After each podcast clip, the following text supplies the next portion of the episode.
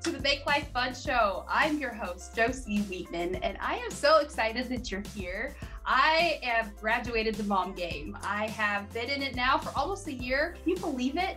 Everett is walking. Wow, it's a whole new game. Through the last 25 episodes, I have learned so much and I have grown in my craft. I have grown as a mom. And the biggest thing I've learned is just love love, love taking it in, giving it out, love, and being in the present moment with my son and continuously just giving him my regulated self as often as I can.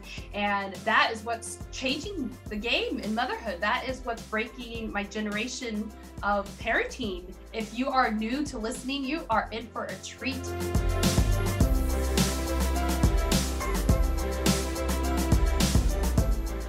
Welcome back, mamas, to the Make Life Fun podcast. I am so excited to have you with us today. I have a treat for you. Today, we have Karin Ashley on the podcast, and she is going to be talking to us about healthcare, about empowering ourselves in healthcare, which I think is such an important topic. So, Karin, thank you for being here. I'm so excited to have you on the show. Thank you for having me. yes, please tell us a little bit about yourself. So, I am a wife, I am a mom, I am pregnant with my sixth child. It's my fifth biological child. I've adopted one from India, and it's actually the anniversary of him coming home this week. So that is really exciting for us too. My background is in healthcare. I started off after college starting as a nurse. So I have a Bachelor of Science in Nursing, and I started working at a pediatric hospital at that time. And then I went right into grad school. So I knew I wanted to do something different than work in a hospital, which I still ended up working in the hospital for a long time and I loved it. And I gained a lot more from that than I thought I would. But I ended up going to grad school and I got a master's degree in women's health. And so I was a nurse practitioner and I practice only with women. So my de- my degree has me with women of childbearing age. So any anywhere from onset of puberty until end of life basically for women. So mostly my interest is in the reproductive years, so childbearing, you know, pre-pregnancy, pregnancy, postpartum, but anytime along that lifespan supporting women in general in healthcare or not is a huge passion of mine. I just i just love it. So i love educating i love empowering. I just felt through my whole journey as becoming a mother and then having more more and more children the more i have i've just had a lot of experiences through motherhood and with healthcare that really empowered me in making my own decisions for mm-hmm. myself and making decisions for my children Yes. And so, I think that making decisions for yourself and your children is so huge. But absolutely. I want to go back a little bit to before we started this conversation, you were speaking of like you have six, and I said to you that I have one. And you said something that touched my heart that I think will also touch the heart of our listeners. Yeah, so I would love for you to also repeat that because you said you had six, and I'm like, I only have one. yes, yes, yes. Okay, so I will say this wisdom did not come from me, but from mm-hmm. another mama of seven, and she said, you know, because people say that a lot. You know, you say, oh, do you have kids, and how many? Yes, I'm pregnant with my sixth. And then immediately they have the same reaction. Oh my goodness, how could you do that? How is that possible? I'm just, I'm struggling with one or I'm drowning with one, or mm-hmm. it just feel like, you know, I'm doing okay with one, but it feels like a lot. Yeah. And so she says to everybody, no matter how many you have, they fill up your life. Mm. So you have one child, they take every ounce of love and attention and that you have and the same happens the more children you add they yeah. no matter how many you have they fill it up so yes. i have the same stresses now that i did then and they're more in number i guess but i don't feel more stress than i did back then i have the same same amount yes. so because you grow and change and you begin to figure out what do i need to be worrying about what's not something I need to worry about anymore. And where where do I need to let that stress happen? yes. so, oh my gosh, that yes. words of wisdom, like let it wash over you, mama. Be encouraged because it definitely yes. gave me a little push of encouragement with that yes. conversation. So yes. women and couples right now that are in that are trying to advocate for themselves with their health care, mm-hmm. what is three things that if they knew these three things or even two, they knew these, it would like set them up for success as they start going into advocating for themselves and their child Oh, I have six, seven, eight. Well, um, having been a patient and having been a provider and having gone through, you know, clinical training as a nurse practitioner and watching other practitioners interact with their patients, I have learned a lot. Mm-hmm. And I think I probably learned more as a patient mm-hmm. than as a provider in how to interact with people. But I experienced things with my children and with myself where you walk into a healthcare facility. It could be a clinic, could be an urgent care, could be a hospital, could be a birth. You know, you walk in and you have questions and concerns. And when they're about your children i feel like it's even a higher sense of anxiety. You know you walk in with concerns you go in there scared and you maybe go in there and they listen to you. Maybe they don't listen to mm-hmm. you. Maybe you have 10 questions and you only feel like you have time to ask one or two. Maybe some of those questions get dismissed or they say oh don't worry about that or that's probably nothing and then you walk out maybe with a plan that you aren't fully on board with or that you don't understand or they just you just don't feel confident about and that's happened to, to me so many times. One time, my son had some pretty alarming symptoms and I looked it up online and I do not discourage my patients from getting on Google. Like I, you know, some people are really threatened by that. Don't don't don't Google that. Don't Google that.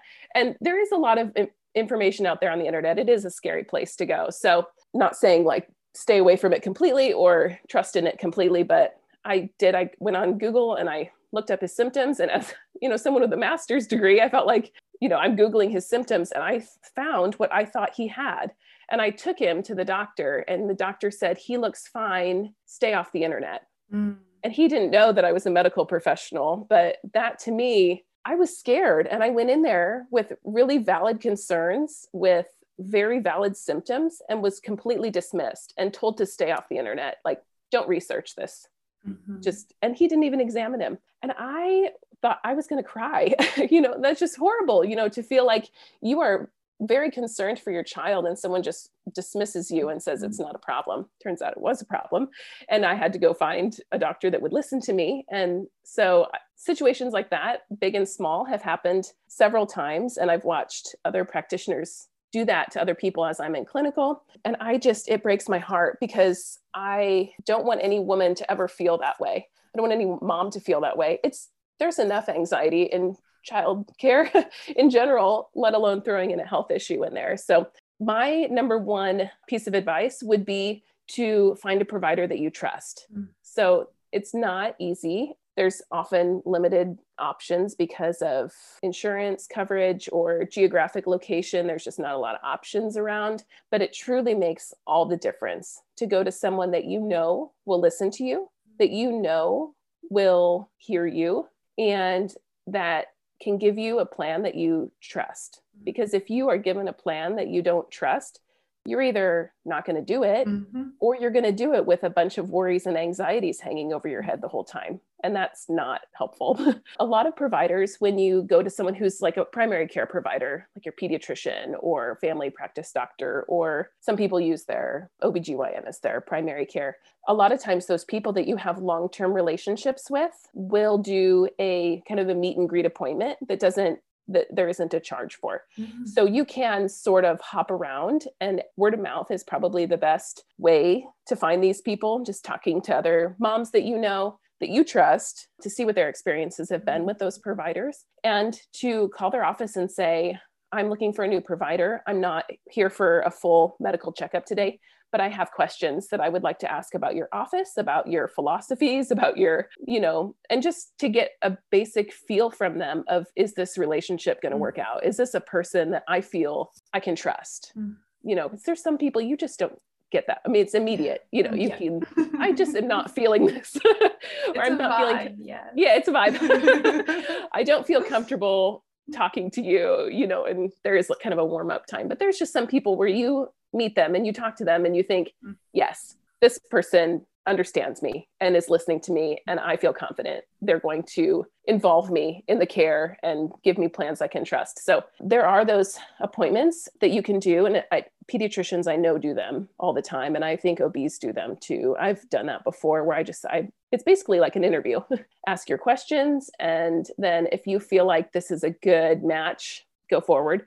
If you're just not going to mesh with this person, I wouldn't do it. I mean, I would keep looking. That doesn't work for acute situations. You know, you go into the hospital or an urgent care, you kind of get who you get. But there are other options there too. You can you can say, I really like to speak to a different provider. And you can say it in a kind, polite way. You don't have to be rude about it. You know, it doesn't you won't come off maybe they'll think you're quote unquote difficult, but you don't have to think that you're difficult. You're not taking up space. You're not inconveniencing people by saying, I don't feel like you're listening to me or mm. I don't feel I don't feel heard and I want to speak to somebody else. There's other options usually. So my first piece of advice would be to find a provider that you feel comfortable with and trust. The second one would be to make sure you write your questions down ahead of time and that you leave space on your paper to write down your answers. Even I do this as a person who's been in healthcare for more than 10 years, I still write my questions down because I know I'll forget. You get in the room and they, you know, you start talking, they start talking, they start telling you what the plan is going forward and you haven't even figured out you haven't even finished your questions yet but you can say oh i still have more questions or like you know if they're kind of like scooting towards the door. You can say i'm not done yet. I still have a few more questions for you.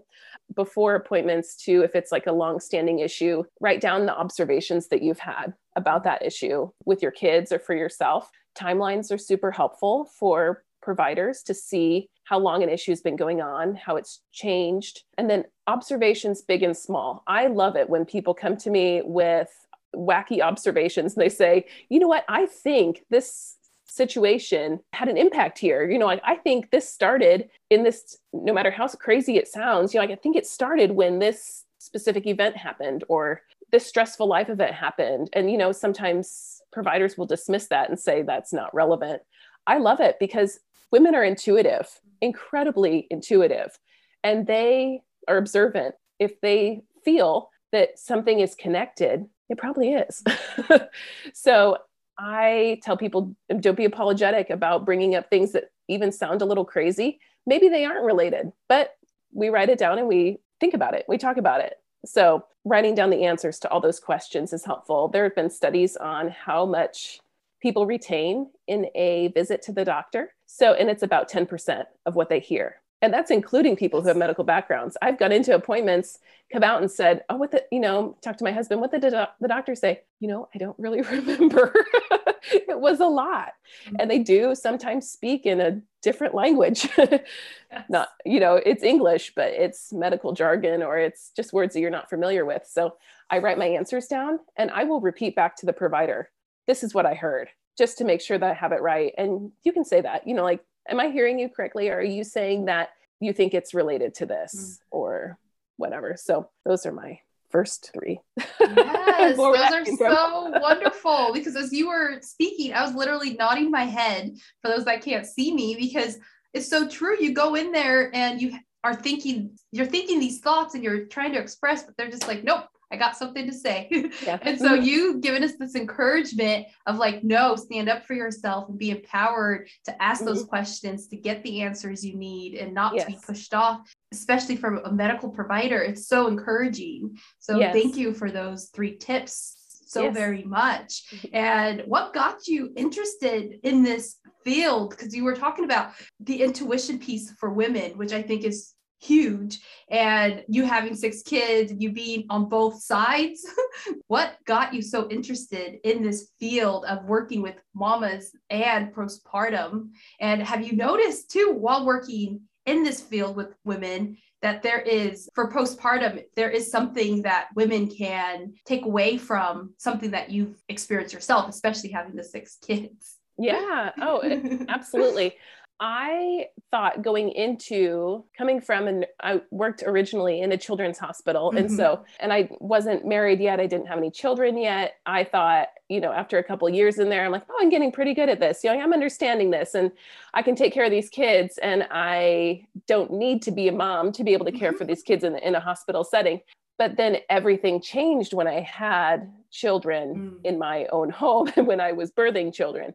It was completely different and changed my perspective on interacting with those moms mm. in the hospital. And I think what really got me interested in kind of focusing on this childbearing period mm-hmm. was all the gaps that I saw when I went through the whole system, seeing like, this is not right. This is not right. Mm. I really struggled here. I really struggled here. These things are what helped me. And I, looking back on those things, don't want any mom to have mm. to go mm. through that alone. It just makes me so sad to see women who are struggling with isolation or being alone or being, you know, taken advantage of by the system or just not heard. It just, I know how it made me feel and I don't want anyone to have to feel that way.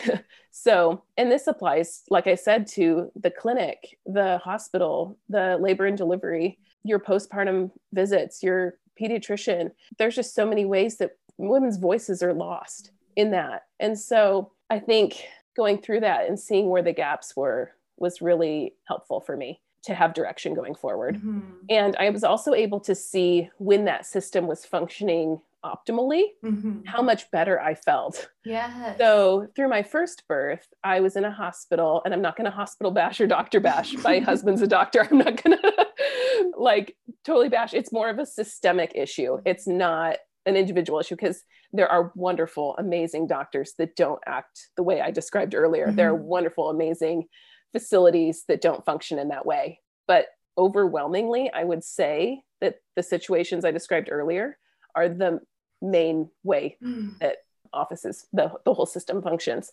so my first birth i was told everything that was going to happen to me i was not asked mm. i was not involved in my treatment so the doctor called me and said you know your labs are a little concerning you need to come to the hospital now and we are going to induce you and then I got there and they said, We are going to put this in. We're going to do this IV. We are going to do a pelvic exam. Open your knees and put your feet together. You know, they never asked me. That is a violation of your body. That's a violation of your autonomy. So there are ways to go about that situation that don't make you feel like you are just a person on the assembly line that you have this problem, you require this solution, and we're going to do it to you without asking for your permission. So that was scary for me. And it was really the opposite of empowering. I felt mm-hmm. powerless to the whole thing.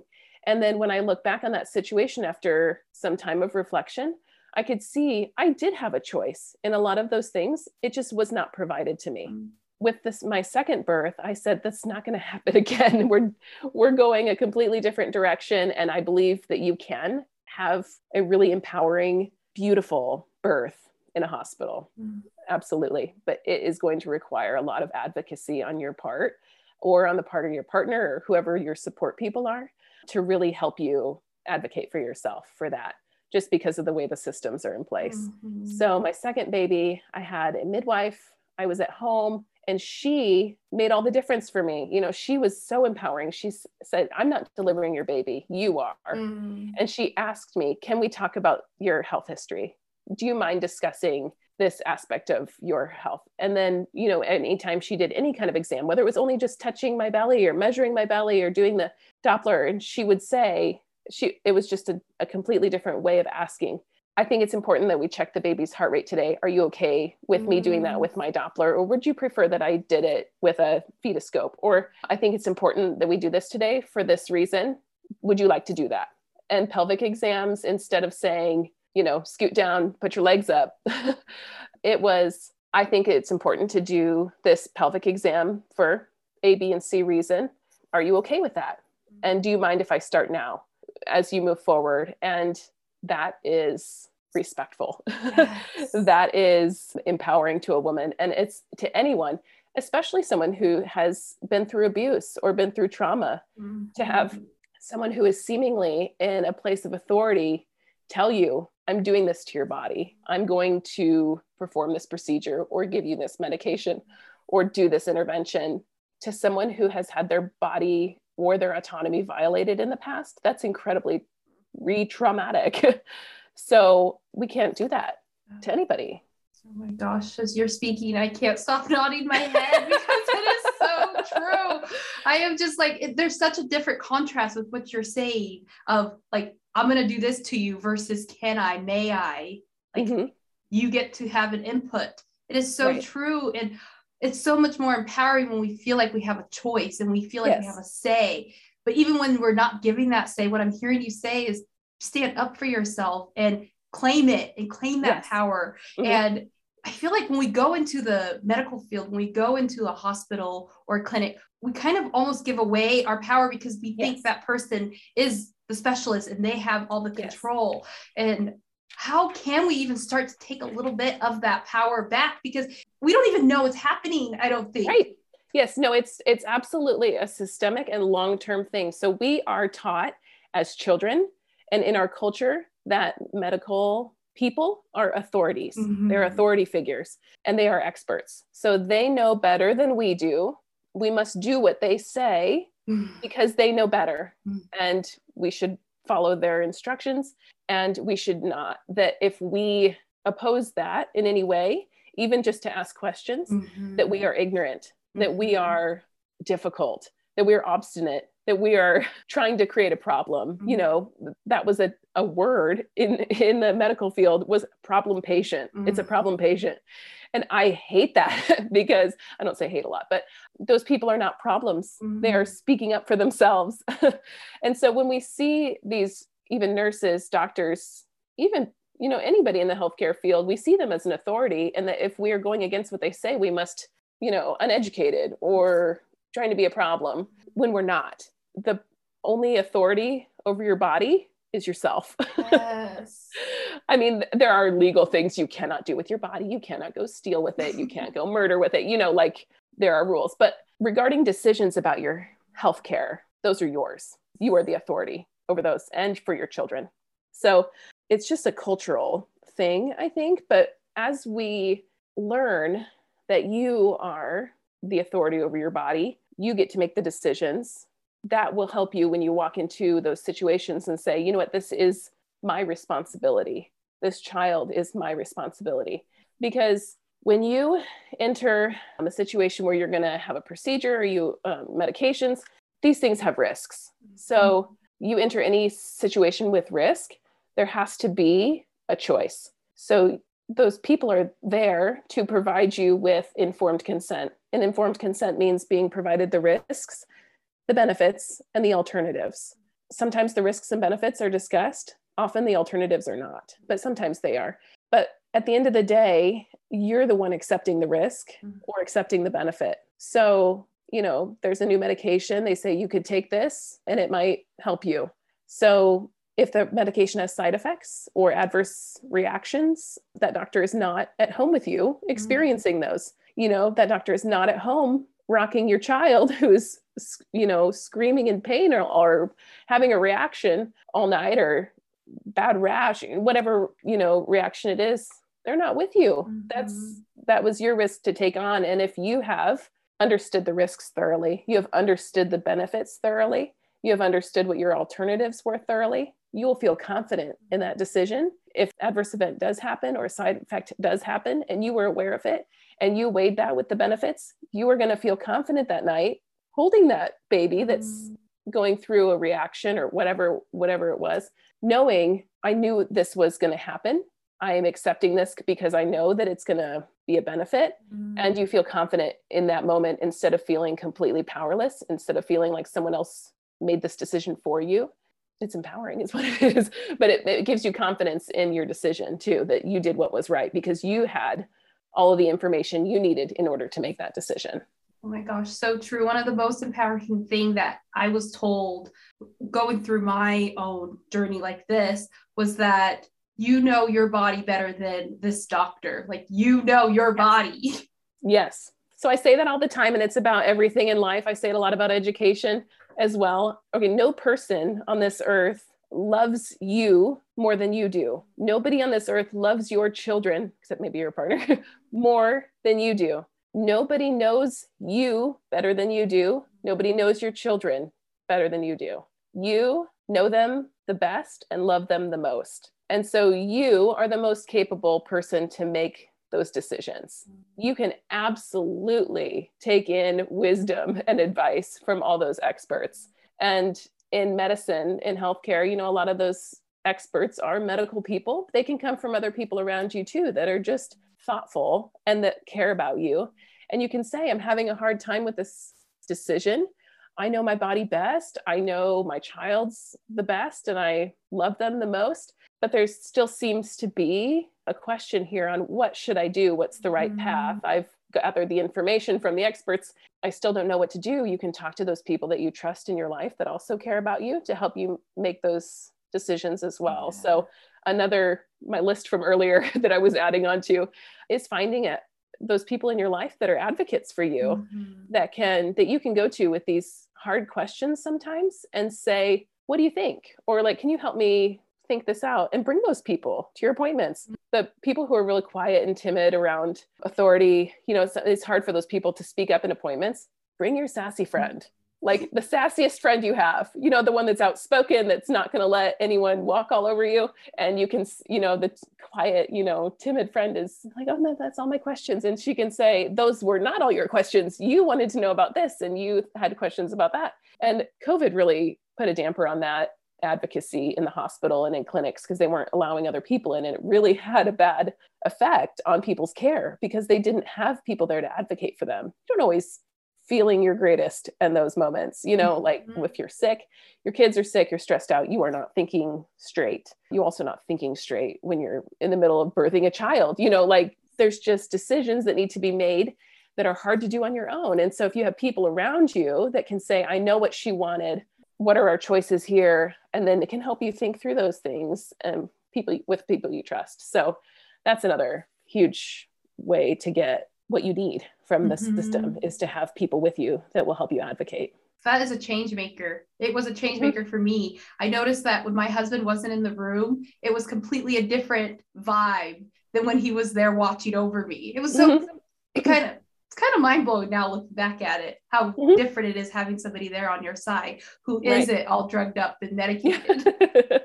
right. And just like just you're just not in your thinking brain. you are in a mm-hmm. very focused mode. You've got your blinders on. It's just hard to think outside of your situation when your body is going through such an intense moment yeah. like that, physically and emotionally. Yes, so true, Absolutely. so true. And I know that the postpartum care, that one is one of the big hot topic with how much care we get here in the Western world versus how much care we get that other people get in other cultures where it is almost mm-hmm. part of the it's part of the pregnancy that postpartum yes. care where here it kind of feels like almost dropped off yes. and so I would love yes. for you to speak on that. Oh my gosh, bit. we can have a whole other show on postpartum. I have soapboxes on that. But I do, it's exactly like you said. I feel like we are dumped out of the hospital or wherever you have chosen to birth. And you come back six weeks later, and it's like you have just had the most, sometimes, most of the time, the most transformative experience mm-hmm. of your life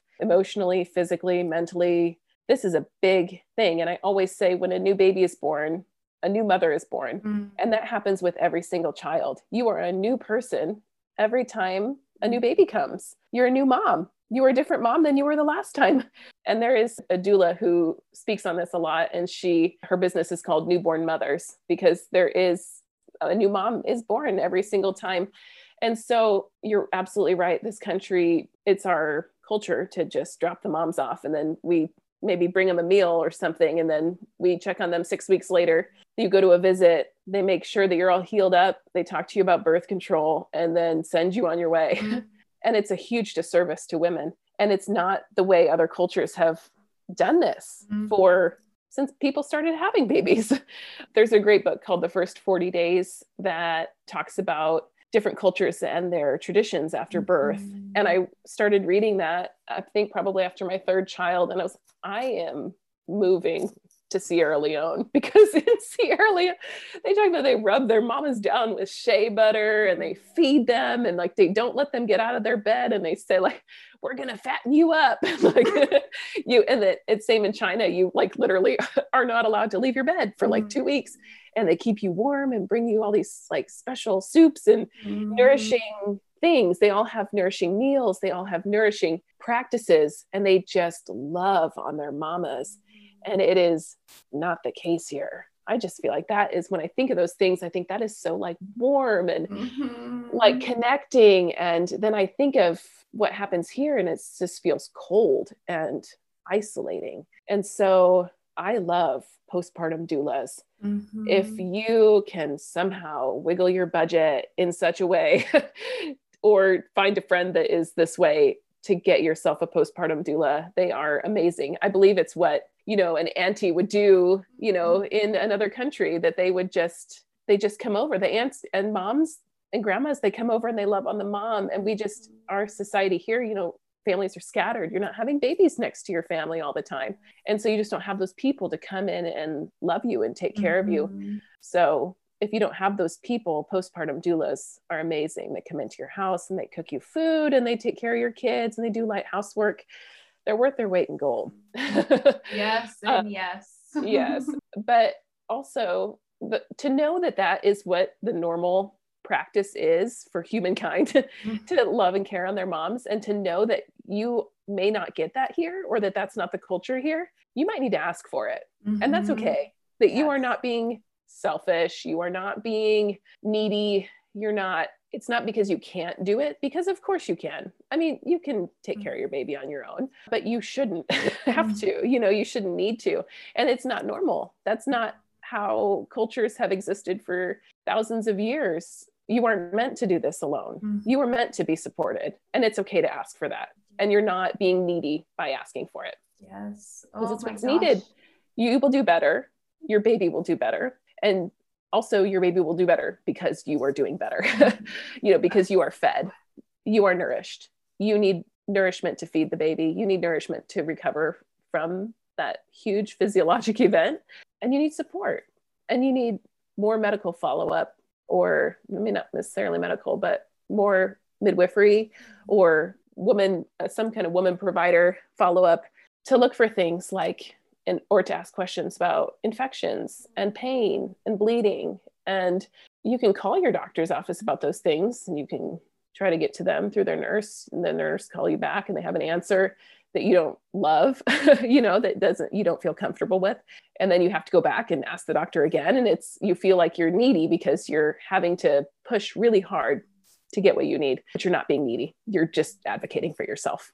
And you should absolutely do that because that's what they're there for yes so oh, be so encouraged this is such good information for the moms to, for us to all hear that we get to create the birth that we want. We get to create yes. the postpartum that we want. And even if there is a normal, quote, normal, we get to yeah. say, we get to decide and know that there is a better way. And it's up to us to make that decision and decide right. to, like you said, stand up for ourselves and ask for what we need, mm-hmm. which is huge. Right. It's huge. Absolutely. And it it will be better for your entire family unit for you to do that. And if you feel like you're at the point where like I can't ask for that anymore. I'm having trouble advocating for myself. I'm just tired. Mm-hmm. I'm physically and emotionally exhausted. Those are things you can talk about beforehand with your support people, your partner or your whoever, your parent, you know, whoever's your most supportive person around your birthing experience. You can say beforehand, I would really like you to check in on my mental health mm-hmm. afterwards, after the baby's born. You know, like I might not be able to think of it. I might not want to call anybody or talk to anybody about it, but please check in with me and mm-hmm. ask me mm-hmm. how I'm doing. And if I'm struggling, I want you to help me like get the care that I need. Mm-hmm. And you can say those sort of things ahead of time or in the moment. Say, I don't have the capacity to do whatever it, I feel like needs to be done. Will you mm-hmm. help me? Or like, it feels hard. And we feel like people should know that people should just go do it it should happen but the sad reality is that it just doesn't always so and those people that in our lives that are supporting us they want to know how they can help us you know? Yes. like sometimes dads i feel a little left out. They might feel a little left out because they just don't know what to do you know? No one told them. They haven't always you know culturally been in this role but they want to help. They want to be useful and so they might not always think of all the things that you need and sometimes we can just get some bitterness built up he should know that he needs to cook dinner tonight or he should know that i need you know a break from the baby when he mm-hmm. gets home from work or whatever it is we think that they should know that and they don't always think of those things. But I think, you know, if we say in a nice way, you know, like, you know, I'm really burned out by five o'clock. And if you come home, if you could take the baby for, you know, half an hour or whatever, I'm not going to do anything. I'm just going to lay around and watch Netflix, but I need you to hold the baby or whatever it is. They want to do that most of the time, you know, like they want to help. And it was really empowering for my husband the second birth that we had, where the midwife taught him mm-hmm. and said, This is what you can do in labor. This is what you can do after to support her. And that was so helpful for him because the first time he felt lost, he just kind of sat on that weird hospital couch and was like, what do I do? Why am I here? And afterwards, he just now he knows what to do because somebody told him mm-hmm. and he really appreciated that. So, really leaning on those people and making sure that they have the tools that they need to support you mm-hmm. is really helpful in a postpartum period. Oh my gosh. So, you help women advocate for themselves. And is that the work that you are currently doing with so the work I'm currently in right yeah. now, because I have so many children and I'm in the baby phase of life still, even though I have a 10 year old. So after my traditional schooling, I went on to get more training in integrative and functional medicine. And what that means is integrating other modalities into the conventional model. So the conventional model is, you know, where your doctor went to med school, your nurse practitioner went to nursing school, you learn anatomy physiology, you learn diagnosing, you learn treating. I felt like there was a lot missing there as far as how do we integrate really good nutrition? How do we integrate really good mental health practices? How do we get people to sleep at night? how to, you know, and then just integrating all the things that women have been doing for years since time immemorial to support their family's health. And so I did a one year training in integrative and functional medicine for women. And now I use that model from a sort of a health coaching type framework where I work from home. I work on with women one on one in managing health issues. So supporting nutrition, supporting lifestyle, making changes in their life to support their health and the health of their family. So I use that one on one model, meeting with people like this over Zoom or over the phone, really listening to them and giving them the time to get all of their questions and concerns out, making sure they feel heard. I don't feel like that was possible for me in the conventional model in a clinic where you have restrictions put on you by the insurance company, mm-hmm. by the office that you work in, saying, okay, you have 15 minutes with each patient mm-hmm. or you have half an hour with each patient. I can take as long as I want. I'm at home. The initial consults that I do to really do like a deep dive into somebody's health concerns is 90 minutes. I start at birth. What was your mom's health like when you were born? And we work all the way forward to we make a whole timeline and we talk about all of those things, all of those concerns, all the questions, all the random events that you think may or may not be related. We deep dive into all of that to get to the root cause of problems and not just send you home with a band aid solution. So that happened a lot to me as a patient where I go in, I had a problem, or I did, you know, I worked in the clinic. Just as an, as an example, we had, I worked in a women's health clinic, just a normal OBGYN office. Woman came in, recurrent yeast infections. She had been having yeast infections for years and they just kept coming back every couple months. And every couple months, they would put her on the same drug. It would go away for a little bit and then it would come back. And so she came in crying, frustrated. Why is this keep happening to me? This is painful. This is annoying. this is mm-hmm. irritating. I don't feel like we're fixing the problem here. Why would I keep having these infections for years? And why do you keep doing the same thing? And the nurse practitioner, who was well intentioned, just gave her a form and said, These are some things that you can try. And then that was the end of the visit. And we walked out of the room, and I wanted to go back in that room and just hug that poor woman and say, Tell me more about your life. Tell me what are you eating? What are what's your stress like? What is what have you tried? What has worked? What hasn't worked? You know, and that takes a lot of time. So now I have the freedom to spend that kind of time with people, really trying to get to the root of the problem and not just keep throwing a band-aid solution at it because that is not really solving the problem. So I work with preconception care, so optimizing nutrition mm. and lifestyle, and sometimes supplements and whatever's needed. I'm doing additional testing preconception for people who are having trouble getting pregnant. So, some infertility or subfertility, Mm-hmm. you know, have had a baby, but second one, for some reason, it's taking a lot longer to conceive to try to troubleshoot what's going on because the conventional model has one option for you, and that's to go to the reproductive mm-hmm. medicine specialist and get IUI or IVF. I feel like that's skipping a whole lot of, you know, smaller interventions that will ultimately make your body healthier for pregnancy and make your body healthier for postpartum. So, and also working with women to optimize health in pregnancy and optimize health postpartum. So, recovering from the postpartum period, getting their nutrition back on track. You just lose a lot of nutrients in the process of growing a baby, and optimizing health in that period will make you so much, will set you up for success for future pregnancies and will also you know give you the energy and the emotional capacity to care for your child you know when mom's not feeling good she can't take care of her kids yes and that is the hugest thing with the self-acceptance piece of the make life fun podcast is that you have to take care of yourself so that you can in turn yes. take care of your children so everything Absolutely. that you're doing is so needed and necessary and mm-hmm. i just want to like send you all this love for what you're doing to help moms and women because as you're speaking i am nodding my head i am getting full body chills like yes we need this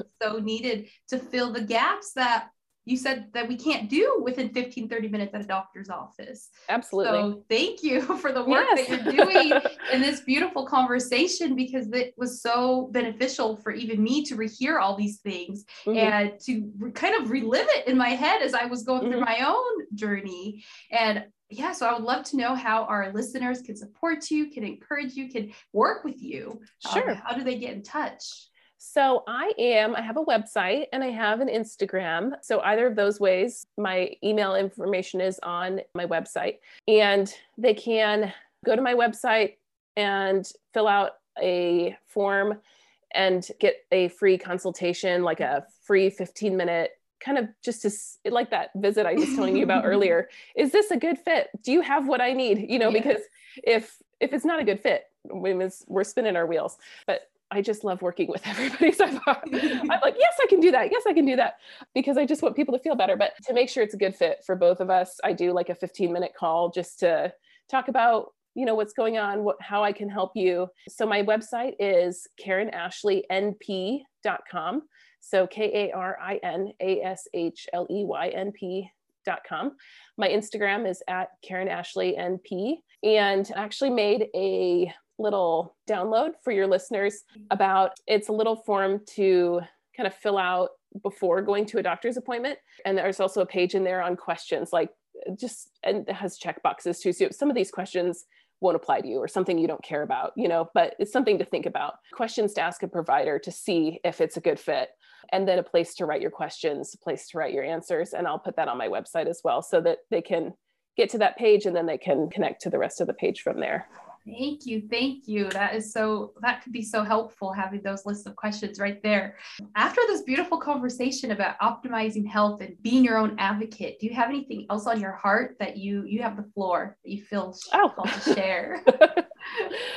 the main pillars of my, I guess, approach to health in general for ourselves and for our families, the main pillars are nutrition, like eating really well not starving yourself, not being restrictive, not, you know, it's hard. I mean, diets are very popular right now. You know, do this diet for this, do this diet for this. I do have, you know, therapeutic diets for a time, but really eating nourishing food, foods that make you feel good, foods that giving are giving your body good information is huge. The second one is movement, just moving your body. And then the third one is managing sleep and stress, which I think sort of go hand in hand. Those could be different, but I like to approach my day when I'm feeling when I'm feeling really great or when I'm just feeling really tired and burned out.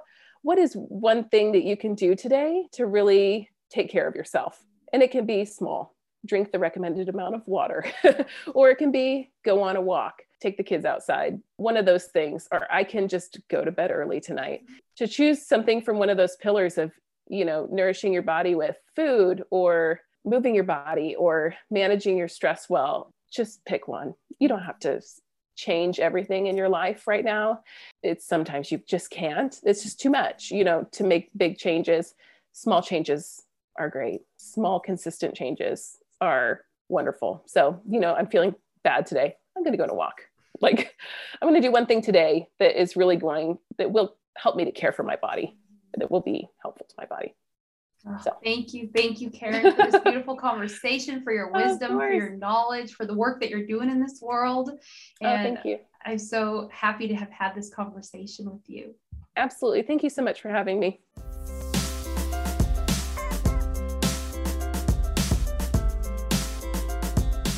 You so much for listening to the Make Life Fun show. I hope you enjoyed yourself and got little little gems, little pieces of gold that you are taking to heart, that you are not just listening, but you're going to do something about it. I want you to be fired up. So yes, we come once a week, come back, listen to us here. We are an all podcast places you listen.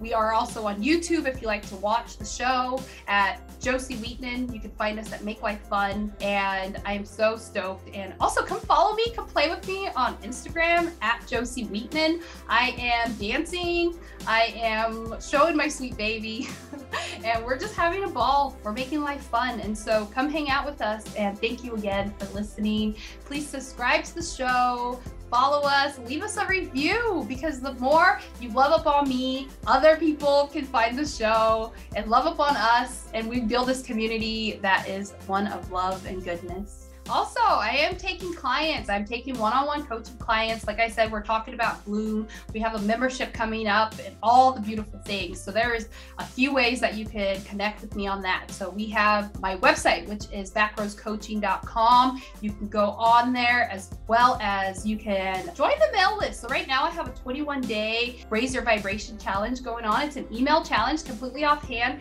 You wake up every day and you get these tidbits of goodness that light you up. So, why not? It's a 21 day high vibration challenge. It's tools, it's simple, it doesn't require much. Most of them, if you want a little taste, is placing your hand on your heart and telling yourself you love yourself today. So, yes, so come hang out with me, jump into my world. I've got you.